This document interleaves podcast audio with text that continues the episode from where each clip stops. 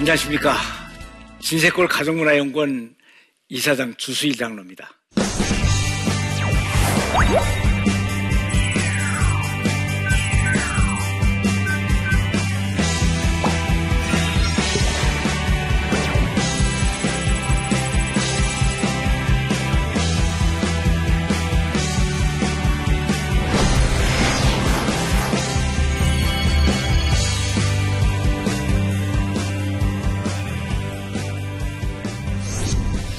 오늘은 여러분들과 같이 돕는 배필이라는 것은 뭘 의미하는 것인가, 이 돕는 배필에 대한 확실한 어, 개념을 한번 정리해 보려고 합니다. 많은 사람들이 돕는 배필에 대해서 어, 많은 오해를 하고 있는데, 그것은 하와가 아담의 돕는 배필로 지어졌으니까 이 하와는 아담의 보조자로서 일꾼과 비서 역할을 해야 된다고 생각하는 것입니다. 그리고 남자가 힘으로 이 사회를 지배하고 있기 때문에 남자가 우월하고 여자는 열등하지 않는가 하는 생각을 한다는 것입니다. 그러나 이것은 전혀 잘못된 생각입니다. 누구든지 누구를 도울 때 그 도와주는 사람이 도움을 받는 사람보다 더 우수한 겁니다. 바둑을 둘 때도 저급자리가 고급 높은 급수가 있는 사람에게 이 훈수를 두면은 그건 전혀 도움이 되지 않습니다. 그리고 컴퓨터도 먼저 만든 것보다는 나중 만든 게 훨씬 더 우수하죠. 삼팔육보다 사팔육이 더 개선이 됐고, 사팔육보다 펜티엄이 훨씬 더 개선이 된 겁니다. 그러니까 나중에 만들어진 게 더 우수한데, 여자가 나중에 만들어졌으니까 여자가 더 우수하다고 볼 수가 있는 겁니다. 그래서 어... 만든 재료를 보더라도 남자는 흙으로 만들었으니까 옹기 그릇이라면 여자는 뼈로 만들었으니까 본 차이 납니다. 예, 본 차이나가 훨씬 더 고급입니다. 예, 그래서 돕는다는 것은 그러면 무엇을 의미하는 것인가 하는 것들을 우리가 확실히 한번 알고 넘어가야 됩니다. 창세기를 보니까 아담이 혼자 독처하는 것이 하나님 보시기에 심히 안 좋아 보였다 그랬습니다. 아담이 호라비 살림살이가 돼서 밥해주는 사람도 없고 빨래해주는 사람도 없고 그래서 궁상맞아 보였다, 뭐 그런 뜻이 아닙니다. 만일 그때 이 아담은 뻘거벗고 살았기 때문에 빨래가 필요 없어요. 또 그 다음에 뭐 과일을 따먹고 살았기 때문에 그냥 과일을 따먹고 그냥 버리면 되는 거니까 설거지도 필요가 없는 겁니다. 만일에 과일을 따오는 일이 꼭 필요했을 것 같으면은 원숭이나 찐판치를 훈련시켜가지고 얼마든지 더 바나나도 잘 따오고 과일도 잘 따오고 이렇게 할 수가 있게 되는 겁니다. 그런데 문제는 원숭이나 찐빤지하고 아담은 사랑을 할 수가 없는 겁니다. 왜냐하면 사람과 동물은 격이 다르기 때문에. 그래서 하나님은 하와를 만들 때도 격이 똑같게 하기 위해서 발가락뼈도 아니고 머리뼈도 아니고 허리에 갈비뼈를 빼가지고 하와를 만들었으니까 아담과 하와는 아주 완전히 동등한 그런 인격을 갖춘 것이라는 것을 여기에서 얘기해주고 있습니다. 이 돕는다는 말 앞에 항상 영어로 되어 있을 때는 헬퍼라고 얘기를 하고 있는데, 영어에서 반드시 comparable helper라고 되어 있는데, comparable이라는 뜻은 뭐냐면 견줄만한, 맞상대가 될 만한, 아주 막강한. 그러니까 밑에 사람이나 부하나 이런 거를 컴페어러블이라고 얘기를 하지 않죠. 그래서 두 남편과 아내가 사랑하는 관계가 되려고 그러면은 인격이 동등해야지, 어느 한쪽이 어느 한쪽을 지배하고 누르면은 그건 신비감도 없어지고 매력도 없어지고 그 다음엔 일꾼이 될지언정 그 다음에 그게 사랑의 대상은 될 수가 없는 것입니다. 그런데 많은 사람들은 이렇게 돕는 배필로 살아가기보다는 또 고치거나 길들이는 배필로 살아가고 있습니다. 오늘날 우리들의 부부관계를 보면 연애할 때는 그래도 상대를 다 애인으로 생각을 합니다. 그러나 결혼하고 나면 집사람이 되고 바깥양반이 됩니다. 집사람은 영어로는 하우스키퍼죠. 하우스키퍼는 식모에 대한 얘기입니다. 바깥 양반은 뭐예요? 밖에 나가서 돈 벌어다 주는 사람이라는 뜻이에요. 그러니까 그렇게 돼버리고 나면 두 사람은 사랑의 관계로 인생을 같이 만들어 나가는 관계가 아니고 오십 대 오십의 인생 동업자가 돼버리고 마는 것입니다. 그러니까 생활이 지루해지고 권태를 느끼게 되는 것입니다. 이제 남자들이 연애할 때 보면 이 아내의 생일이 언젠가 잘 기억합니다. 그래가지고 그날을 맞춰가지고 뭐 무슨 선물도 하고 머리 굉장히 씁니다. 그 다음에 여자들이 무슨 음식을 좋아하나 봐가지고 그 음식이 나오는 식당에 가가지고 그 식당에 가서 음식을 먹고 그렇게 합니다. 그런데 일단 결혼을 딱 하면 어떻게 됩니까? 그냥 잊어먹어요, 그냥. 대충 지나가도 뭐, 여보, 금년 그냥 넘어가자. 그냥 아주 손쉽게 넘어가고, 식당도 자기가 좋아하는데 안 되나. 곰탕집에 가가지고 그냥 막 먹고, 짜장면집에 가서 막 먹고, 이렇게 하면서 그냥, 어, 살아가는 거죠. 얼마나 편리합니까? 그런데 그 남자에게 물어보세요. 연애 때가 행복했는가? 결혼 생활할 때가 행복했는가? 연애 때가 행복했겠죠. 왜요? 그때는 아내에게 섬기고, 아내를 생각해주고 아주 자기하고 동등하게 애인으로 생각했기 때문에 그렇게 된 거지만, 그 다음에 집에다 데려놨으니까 집사람인데 뭐 대충 대우하면 되는 거니까, 그때는 아내하고 싸워서 이기면 자기가 주인이 되고 그 다음에 종이 되는 겁니다. 그래서 서로가 서로를 지배하려고 서로 갈등이 생기는데, 서로가 처음 맞추기 위해서 갈등이 생기는 동안은 그래도 괜찮아요. 왜냐하면 아직은 둘이가 동등하니까. 근데 둘이 싸우다가 한쪽이 완전히 이기고 한, 한쪽이 완전히 지면 어떻게 됩니까? 결혼 생활이 지루해지는 거죠. 그리고 결혼 생활에서 행복해지는 비결은 그렇기 때문에 돕는 배필이 되는 것입니다. 진정한 돕는 배필이 된다는 것은 내가 상대방을 지배하는 것이 아니고, 내가 상대방을 행복하게 해주는 도구가 되고, 상대가 행복해지는 것을 보면서 나도 그 속에서 내 보람과 행복을 찾는 것입니다. 그래야 부부와 온 가족이 그 속에서 다 행복해질 수가 있는 것입니다. 그래서 진정한 성경적인 돕는 배필의 의미는 상대를 어려움에서 구해주고, 힘든 것을 도와주고, 잘못을 수용하고, 모자라는 것을 보완해주고, 편안하게 해주어서 배우자가 풍성한 행복을 누릴 수 있을 때까지 끝까지 도와주는 것을 바로 돕는 배필이라고 얘기할 수가 있는 것입니다. 그런데 여기에 이 부부간에 사랑을 표현하는 방법에는 여러 가지가 있을 수가 있습니다. 우선 사랑한다고 말을 할 수도 있고, 선물을 사다 줄 수도 있고, 같이 외출을 해서 식사를 할 수도 있습니다. 그러나 이런 것들보다도 훨씬 더 수준이 높고 강력한 사랑의 표현이 하나 있는데, 그것은 바로 상대방의 약점이나 실수가 있을 때 그것을 감싸주는 것입니다. 부부관계라는 건 상대방이 잘못하면 그 피해가 바로 나에게 돌아오게 돼 있어요. 예. 남편이 지저분하게 반납해놓는 성격이 있으면은 그 내가 반납치워야 되니까 내가 화가 나요. 그 딴 사람은 와가지고 남편이 왜 이렇게 지저분하게 사냐고 뭐라고 얘기를 안 해요. 그치만 아내는 잔소리를 할 수밖에 없게끔 돼 있다고요. 이렇게 부부간에는 긴밀하게 연결돼서 살 수 있게 돼 있는 것입니다. 그런데 그래서 그러한 상대방의 약점을 수용해 주기가 굉장히 힘들어지는데, 그럼에도 불구하고 이것을 수용해 주면은 상대방은 아, 내 배우자가 이렇게 희생을 해주는구나 하는 걸 느끼면서 그걸 하나의 사랑의 표현으로 받아들이게 되는 것입니다. 성경을 본 아담 하와가 돕는 배필이 되고 난 후에 벌거벗었어도 부끄러워하지 아니하더라 하는 말이 있습니다. 여기에 벌거벗었다는 말은 자신의 약점과 잘못과 모든 것이 다 드러났다는 것을 말합니다.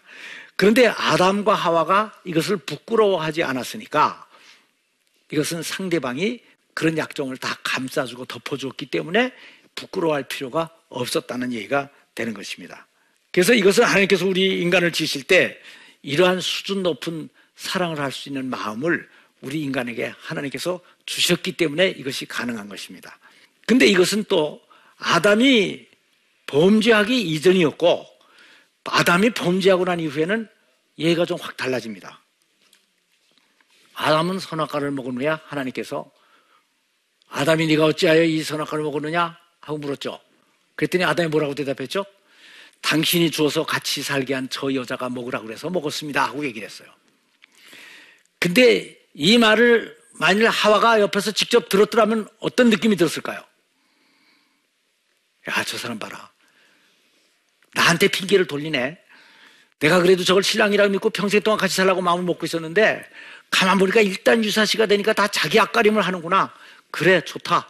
이제부터는 너는 너고 나는 나다 해가지고 신랑에 대한 불신이 생기기 시작했을 거라 하는 얘기죠. 이것은 아담이 하와가 잘못한 것을 끝까지 감싸주지를 않았기 때문에 그런 겁니다. 물론 아담이 대답한 것은 올바른 대답이었어요. 그럼에도 불구하고 자기 아내 하와의 입장은 전혀 생각하지 않고 자기 입장 위주로 자기는 그 벌을 받는 데서 좀 빠져보고자 하는 그런 이기적인 생각이 앞섰다는 걸 우리가 부인할 수가 없는 것입니다.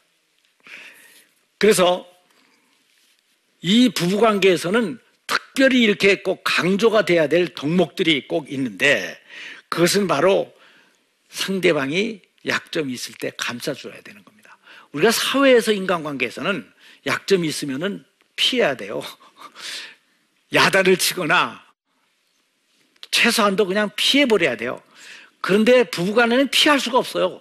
반납 붙어서 살아야 되는, 살아야 되는 거니까 야단을 쳐서 고치지 않으면은 감싸줘야 되는데, 야단 써서 고치려고 그러면은 고치다가 더 많은 갈등이 생기게 돼 있고, 그거를 끝까지 감싸주면은 스스로 알아서 고치는 날이 오게 돼 있다고요. 오래전에 미국 로스앤젤스로 세미나를 나갔을 때의 얘기입니다. 그때 저는 세미나 초청을 받고 엘에이에서 두 시간 정도 떨어진 스프링필드에서 세미나를 하게 돼 있었습니다. 그런데 그날 오전에서부터 저는 어, 친구들을 만나서 점심이나 먹고, 또 아내는 친구들과 만나서 미국까지 갔으니까 쇼핑이라도 하고, 그래가지고 이제 한 다섯 시쯤 돌아와서 다섯 시에 어, 짐을 싸가지고 빨리 그 세미나 장소로 가자, 그렇게 약속을 하고 아내는 나갔고 저도 이제 친구와 만나서 점심 먹으러 나갔습니다. 그런데 시간이 다 돼서 제가 호텔에 와 있는데 아내가 돌아오질 않아요. 그래서 먼저 내가 짐을 다 싸가지고 이 로비로 내려와서 아내를 기다리고 있었습니다. 다섯 시가 돼도 돌아오지 않고, 삼십 분이 돼도 안 오고, 여섯 시가 돼도 안 오고, 일곱 시까지 돼도 아내가 돌아오질 않았어요. 그래서 큰일 났구나. 오늘 세미나 프로그램은 다 망쳤구나. 이걸 어떡하지? 답답한 마음에 들어오기만 해봐라. 지금 우리가 뭐하러 미국까지 왔는데 지금 쇼핑 나가지고 정신이 빠져가지고 그러고 있으면 이거 말이 되냐? 왜 이렇게 늦게 오나? 그래가지고 기다리고 있었어요. 그런데 시간이 너무 지나다 보니까 저는 한편으로 다른 생각이 또 들었어요. 지금 시간이 늦은 걸 이미 알고 있었을 테니 친구가 운전하는 자동차 옆에서 발을 동동 구르면서 얼마나 애를 태우고 있겠는가 하는 생각이 들었어요. 그래서 저는 찬 콜라를 얼음에 타가지고 갖다 놓고 그걸 마시고 이렇게 있는데 일곱 시가 다 돼가지고야 아내가 저쪽에서 들어왔어요. 그래서 저는 얼른 그 콜라 찬 거를 하나 탁 주면서, 여보, 얼마나 괴로웠어? 얼마나 고민했어? 힘들었지? 빨리 목마를 테니까 이 코, 저 콜라를 마셔 하고 콜라를 그냥 아내에게 줬어요. 아내는 들어오면은 이제 화라산 같이 일어나는 남편의 화를 이거 어떻게 감당하나, 큰일 났구나 하고 잔뜩 별리면서 막 들어왔는데, 어, 느닷없이 콜라나 마시고 마음을 좀 식히라고 그러는 남편의 말을 듣고 깜짝 놀랐죠. 그래가지고 그거를 탁 받아 마시다가, 여보 미안해 하면서 울음을 터뜨리더라고요. 그랬더니 그 옆에 저희 아내를 운전하고 나갔던 그 친구는 그 모습을 보면서, 야, 세상에 저런 남편이 다 있나, 아주 그냥 감동하는 눈으로 그걸 보고 있더라고요. 그리고 그때 나를 먼저 태우고 그 세미나 장소로 가려고 했던 그 어, 사람도, 봉사자도 거기 와서 기다리고 있다가, 야, 역시 세미나 강사는 뭔가 좀 다르구나 하고 감동을 하고 나를 쳐다봤어요. 그래서 어쨌든 그거를 먹고 불이 나게 이제 세미나 장소로 갔죠. 근데 아내가 늦었던 건 뻔해요. 뭐 자기가 그냥 빠듯빠듯하게 그냥 쇼핑을 해가지고 아 지금쯤 가면 되리라 하고 그냥 떠났는데, 그때가 바로 미국도 추수감사들이 돼가지고 트래픽이 막혀가지고 그냥 이리 갔다 저리 갔다 하다가 또다시 절리 돌다가 길을 잊어먹어가지고 또 딴 데로 좀 갔다가 친구도 애를 먹고 그렇게 하고 돌아온 것 뿐이에요. 그러니까 할 수 없이 저는 두 시간이나 늦게 세미나에 가가지고 아내가 솔직히 그 얘기를 다 했죠. 눈물을 흘리면서 내가 이렇게 이렇게 해서 잘못했는데 남편이 이래서 콜라를 줘서 그걸 맞고 제가 눈물을 흘렸다고 얘기를 하나 보니까 아예 모든 거기에 강의를 듣던 사람들이 너무나 감동을 했어요. 그래서 제가 보니까 그 어떤 다른 강의를 했을 때보다 훨씬 더 많은 사람들이 은혜를 받고, 거부라고 남자는 절해야 된다고 그래가지고 제가 거기서 점수를 많이 땄습니다. 이 일이 있은 그 다음부터 저희 아내가 저에게 대한 또 자세가 달라졌어요. 제가 항상 물어봤죠. 세미나를 하면서. 당신 다시 태어나도 나하고 다시 결혼할 거야? 흔히 많이 얘기하죠. 그래서 그렇게 물어보면 전에는 다시 결혼해야지 뭐. 그리고 체면상 얘기를 했는데 그건 어디까지나 체면상 얘기한 거였대요. 근데 그런 일이 몇 번 겹치면서부터 아내는 내가 진심으로 다시 태어나도 당신과 또 결혼하고 싶다는 마음이 생겼다 그러더라고요. 그래서 내가 어떻게 해서 그렇게 그런 마음이 생겼느냐. 사실 저희 부부는 그동안에 세미나도 해오고 앞에 나가서 강의는 했지만 우리 부부도 많은 갈등을 겪으면서 많은 어려움이 있었어요.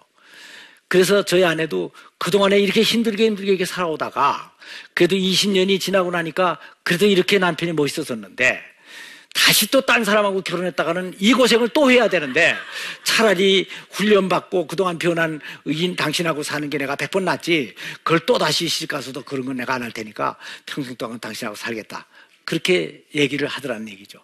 그게 진심이었어요.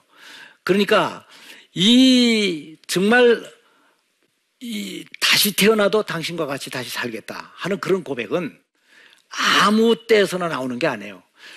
많은 사람들이 성적인 신비감, 어, 매력이라든가 신비감에 의해서 서로 사랑을 하고 연애하고 그래서 결혼을 합니다. 근데 이 신비감이라든가 성적인 매력이라는 것은 시간이 가면 사라지게 돼 있어요. 그러니까 부부가 같이 살다 보면 어느 정도 실증이 날 수밖에 없게 돼 있어요. 그러니까 이 에로스적인 사랑을 가지고는 다시 태어나도 당신과 또 만나서 살고 싶다 하는 그런 고백이 나올 수가 없다는 얘기죠.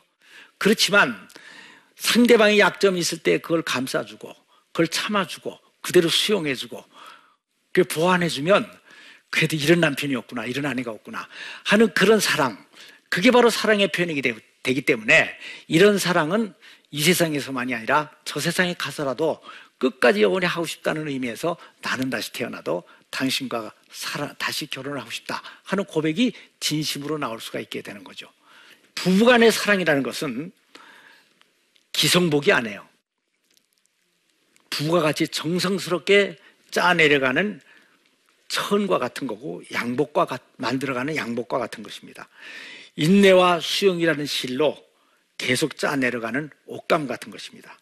많은 부부들이 이혼을 하면서 공통적으로 이런 얘기들을 합니다. 우리들은 성격 차이가 너무 심해서 더 이상 살 수가 없어요. 이렇게 상처를 받고 사느니 차라리 헤어지는 게 더 낫지 않겠어요? 그런데 이렇게 되는 것은 성격 차이 때문이 아닙니다. 이 세상에 성격이 같은 사람은 한 사람도 없어요. 그렇기 때문에 성격이 차이가 있기 때문에 이혼한다고 그러면 끝까지 같이 살 사람은 아무도 없다는 얘기죠. 그런데 차이가 있지만 그것은 상대방의 개성으로 인정을 해주고 그 차이 나는 것을 잘 보완하면서 서로가 같이 살아나가는 겁니다. 근데 이런 의미에서 우리가 볼 때 예수님은 진정한 우리의 돕는 대필이 되십니다. 우리의 구원을 완성시켜주고 우리를 행복하게 만들어주고 우리의 모든 것들을 감싸주시는 진정한 돕는 대필이 되시기 때문에 우리는 예수님을 우리의 신랑이라고 부르면서 신앙생활을 하고 있는 것입니다. 그래서 우리는 이 은혜의 보좌 앞에 항상 담대히 나가야 됩니다. 다른 보좌 앞으로 나가면은 죄인인 인간은 그대로 죽을 수밖에 없습니다. 그래서 예수님은 우리의 진정한 돕는 배필이 되는 것입니다. 잘 청취해 주셔서 감사합니다.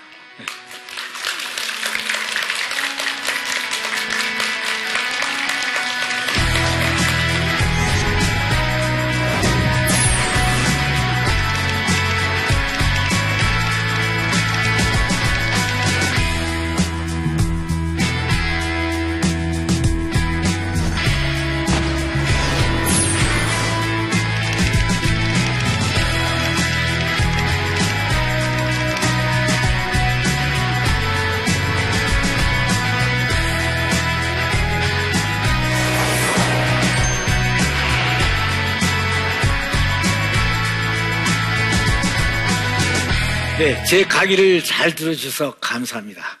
예, 그렇지만 또 아마 여러분들도 여러 가지 의문이 드는 게 있을 겁니다. 질문이 있을 거고 한번 이 필요한 질문을 좀 해주시면 감사하겠습니다. 예. 네, 좋은 말씀 감사합니다. 돕는 배필에 관해서 질문이 하나 있는데요. 네. 어, 종이 아닌 동등한 관계에서 돕는다고 하셨잖아요. 근데 예. 이제 굳이 먼저 또 남자 여자를 먼저 골라서 한다면 실천을 누가 먼저 하면 좀 더 좋은 관계가 유지가 될까 질문 드리고 싶습니다. 근데 돕는 배필이 올바로 되기 위해서는 여자분들 자신이 자기에 대한 그 돕는 배필로서의 정체성을 확실히 세워나가야 될 겁니다.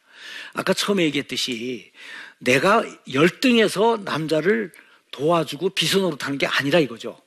오히려 남자는 내가 도와주지 않으면은 올바른 인생의 삶을 살아가기가 힘들어지고 여러 가지가 부족하기 때문에 그거를 하나님께서 나보고 가서 도와주라고 어, 나를 보내셨다 하는 그런 확실한 소명감을 가져야 될 겁니다.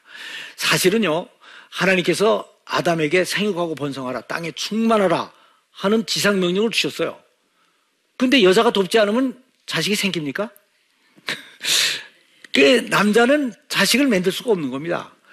그래서 하나님께서 하와를 만들어 주셨고 그 하와에게 씨를 줘가지고 십 개월 동안 뱃속에서 잘 길러가지고 또 그걸 낳아가지고 양육해가지고 가정을 이루게 하고 그 가정을 만들어서 남편의 삶을 완전히 세워주는 거 아니겠습니까? 그러니까 이러한 대단한 소명과 이러한 역할이 있다는 것을 자랑스럽게 생각을 해야 되는데 정말 그 아까도 얘기했지만 남자들이 힘이 좀 세다고 그래가지고 또 사회를 주도적으로 이끌어간다고 그래가지고 여자들을 하나 보조자로 여기고 마음대로 우지자지 하려고 그러니까 문제가 생겼던 건데 그런 봉건주의 시대는 이미 지나갔고 이제 이제는 이 민주주의 시대 또 우리 신앙을 가진 크리스찬들의 가정이 됐습니다. 그렇기 때문에 이 가정은 하나님께서 원하시는 하나님께서 만드시는 원래의 그 가정으로 돌아가야겠죠. 그런 의미에서의 돕는 배필이 여자가 돼야 되고 남자는 그것을 인정하고 아내를 귀하게 여겨야 된다 하는 그런 얘기가 될 겁니다. 예, 그럼 또 어떤 또 다른 질문이 있습니까? 예, 예 좋은 말씀 잘 들었습니다. 예. 결혼하고 나서 부부의 갈등이 아닌 부부와의 그 부, 부부의 부모님과의 갈등은 어떻게 해결해야 되는지 궁금합니다. 아, 그건 참 상당히 복잡한 얘기인데요. 그거는 아니게 아니라 돕는 배필이 된다는 것보다도 더 먼저 여러분들이 강의를 들어야 될 진정한 내용이 돼야 돼요. 그러니까 가정제도의 원리입니다. 그것은 가정제도의 원리인데 그것은 가장 중요한 것은 간단히 얘기하면 가정이라는 것은 부부가 핵이 되는 겁니다. 부부 중심이 되는 거예요. 그 다음에 내가 옛날에 자라난 가정에서는 나는 아들이나 딸입니다. 하지만 새로 만드는 가정에서는 내가 아버지, 어머니, 남편, 아내고 주인공이 되는 겁니다. 그래서 내가 내 자식을 또 낳아서 길러요. 그래서 가정에 다니는 부부가 중심이 되고 마치 핵과 원자와 마찬가지로 그 다음에 자녀들을 주위에 놔서 길러나가는 거지 거기에 부모가 또 다시 와서 거기에 구성요원으로 붙어 있거나 이렇게 하면 안 돼요. 그래서 성경은 이러므로 남자가 그 부모를 떠나서 아내와 연합을 해서 둘이 한 몸을 이룰지로다 이렇게 돼 있습니다. 그러니까 가정을 이루는 우선순위를 확실히 해야 되는 겁니다. 부모가 먼저냐 아내가 먼저냐 물에 빠지면 아내를 먼저 건질 것이냐 어머니를 먼저 건질 것이냐 뭐 이런 우스운 질문들을 많이 하는데 그것은 해답은 이런 겁니다. 부모님을 먼저 건진다고 가야, 가, 가도 돼요. 예, 가도 되는 거지만 그 부모는 사실은 야 나는 살 만큼 다 살았으니까 너희 아내부터 먼저 건져가지고 애를 낳고 또 너희 애들 잘 키우고 그렇게 잘 살아라. 그리고 떠나보내줘야 되는 게 부모의 올바른 자세입니다. 근데 요새 부모들도 이기적이고 상당히 어, 문제가 있기 때문에 그렇게 안 해요. 늘. 너 네가 마누라밖에 몰라? 이러고 달려든다고요. 근데 사실은 마누라밖에 몰라야 돼요. 네, 마누라가 또는 부부가 우선입니다. 첫째예요. 그 다음에 부부가 하나가 된 이후에 부부의 힘을 합쳐서 부모를 그 다음에 섬기게끔 되는 것이 성경적인 원리입니다. 예, 그래서 오늘 여러분들에게 돕는 배필은 무엇을 의미하는 것인가 하는 것들에 대해서 잘 말씀을 드렸습니다. 근데 사실은 이 돕는 배필은 하나님께서 인간이 행복한 삶, 또 수준 높은 행복을 누리게 하기 위한 최선의 계획이고 설계입니다. 그래서 이것이 올바로 이루어져야만이 우리 가정이 행복해지는데, 사탄이 오히려 이 모든 것을 깨트려 가지고 돕는 배필이 아니고 길들이고 싸우고 그냥 고치고 그러는 배필이 되도록 유도하고 있으니까, 이런 것들을 우리는 배제하고 기도하는 가운데 내가 정말 나 자신을 죽이는 돕는 배필이 되도록 노력을 해야죠. 그런 남편은 그러한 아내를 귀히 여기고 정말 어, 구원의 유혹을 같이 받을 자로 여겨서 아주 어, 잘 아껴줘야 되는 거죠.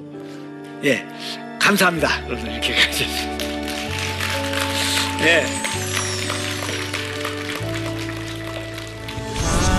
그러면 남편은 희생을 해야 된다고 그런다. 또 아내는 존경을 해야 된다. 그러면은 이 두 가지 중에서 누가 먼저 이것을 해야 됩니까? 사람들은 다 이기적이기 때문에 자기중심적으로 이렇게 생각할 수가 있는 것이죠. 그렇지만 이럴 때 성경은 분명히 얘기를 했습니다. 이럴 때에는 남편이 먼저 사랑을 해라. 이것은 그래서 예수님께서도 만일 이 사랑을 표현할 수 있는 방법이 이 희생하는 것이 아니고 딴 걸로 할 수가 있었더라면 예수님은 굳이 십자가를 지실 필요가 없으셨을 겁니다.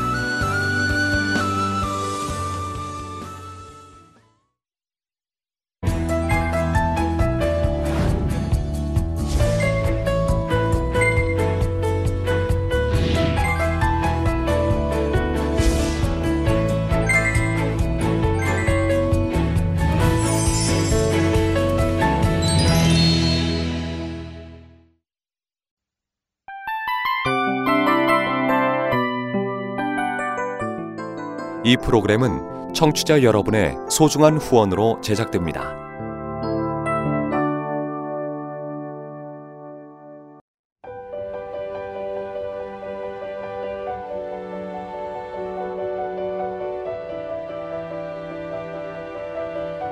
세상에는 수많은 교회들이 있지만 더 깊이 있는 말씀 강해를 찾기 위해 크기로만 교회를 선정하지 않습니다. 보다 좋은 영적 콘텐츠를 더 많이 나누기 위해 방송비를 받지 않습니다. 일 년 삼백육십오 일 복음만 전하고 싶어서 우리는 광고를 하지 않습니다. 온누리의 복음을 땅끝까지 씨지엔 티비와 함께 땅끝 선교사가 되어주세요.